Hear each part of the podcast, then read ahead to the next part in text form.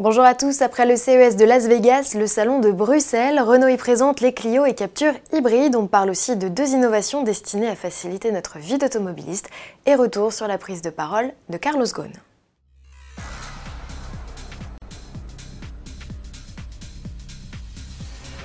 Bruxelles accueille le premier salon automobile de l'année 2020. C'est en Belgique que Renault a choisi de présenter simultanément ses Clio et Capture hybrides. Les deux modèles embarquent le même bloc, un litre essence et deux moteurs électriques. Puissance revendiquée sur la citadine, 140 chevaux. Le constructeur parle d'un gain de consommation jusqu'à 40% en milieu urbain comparé à un modèle 100% Le Capture, lui, développe 160 chevaux. Sa batterie rechargeable lui permet d'afficher une autonomie en 100% électrique de 50 à 60 km, norme WLTP, selon le terrain de jeu où il évolue. Le SUV profite de nouveaux modes e-Safe pour sauvegarder au minimum 40% de la batterie et Sport pour faire fonctionner les trois moteurs de concert. Le Capture PHEV qui hérite d'une nouvelle trappe à droite reçoit aussi des badges spécifiques. Renault n'annonce aucun prix ni date de commercialisation de ces modèles. D'ici à 2022, le groupe prévoit de lancer 20 modèles électrifiés dont 12 hybrides ou hybrides rechargeables. Prochaine à suivre, la Mégane e-Tech Plug-in. De son côté, Dacia annonce le retour du GPL sous le capot de son Duster. Le baroudeur est équipé d'une nouvelle motorisation bicarburation de 100 chevaux. Grâce à ses deux réservoirs, GPL et essence, le Duster EcoG revendique une autonomie de plus de 1000 km. Commercialisé début janvier, il s'affiche à partir de 12 490 euros, soit au même prix que l'essence. Cet inédit moteur doit aussi faire son apparition sur les Sandero, Logan et Logan LCV. En bref, jour J pour le retour aux 90 km/h et c'est le département de la Haute-Marne qui ouvre le bal. Ce 9 janvier, 476 km de route voient leur vitesse rehaussée de 10 km/h.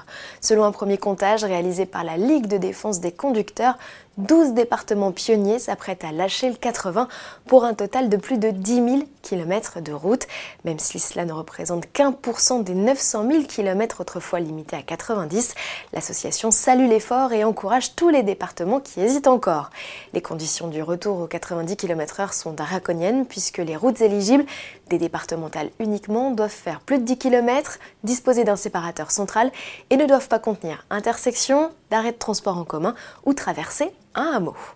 En bref, toujours, Bosch innove au salon de l'électronique de Las Vegas. L'équipementier a présenté un étonnant pare-soleil à cristaux liquides.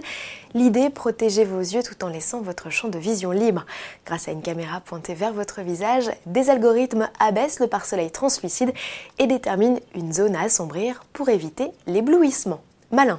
De son côté, l'équipementier Gentex et Aston Martin ont présenté une nouvelle génération de rétroviseurs intérieurs numériques. On y affiche la classique vue de l'arrière du véhicule au moyen d'une caméra installée sur le toit, où on profite de deux autres vues tirées L de caméras installées dans les rétros extérieurs. Le conducteur voit ainsi à 180 degrés vers l'arrière d'un seul coup d'œil, tout en conservant ses traditionnels rétros à miroir. Et pour avoir fait le test dans une récente Audi e-tron, remplacer les rétros extérieurs par des écrans, c'est troublant, voire dérangeant. Sa conférence de presse aura duré deux heures, 120 minutes durant lesquelles Carlos Ghosn a dénoncé un coup monté. L'ex-PDG de l'alliance Renault-Nissan Mitsubishi s'exprimait pour la première fois depuis Beyrouth au Liban, où il s'est réfugié fin décembre après avoir fui le Japon.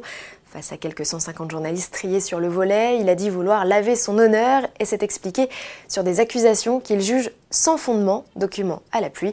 L'ex-dirigeant franco-libanais fait l'objet de quatre inculpations au Japon. Il s'estime prêt à pouvoir rester longtemps au Liban. Ce pays où il a grandi n'a pas d'accord d'extradition avec le Japon.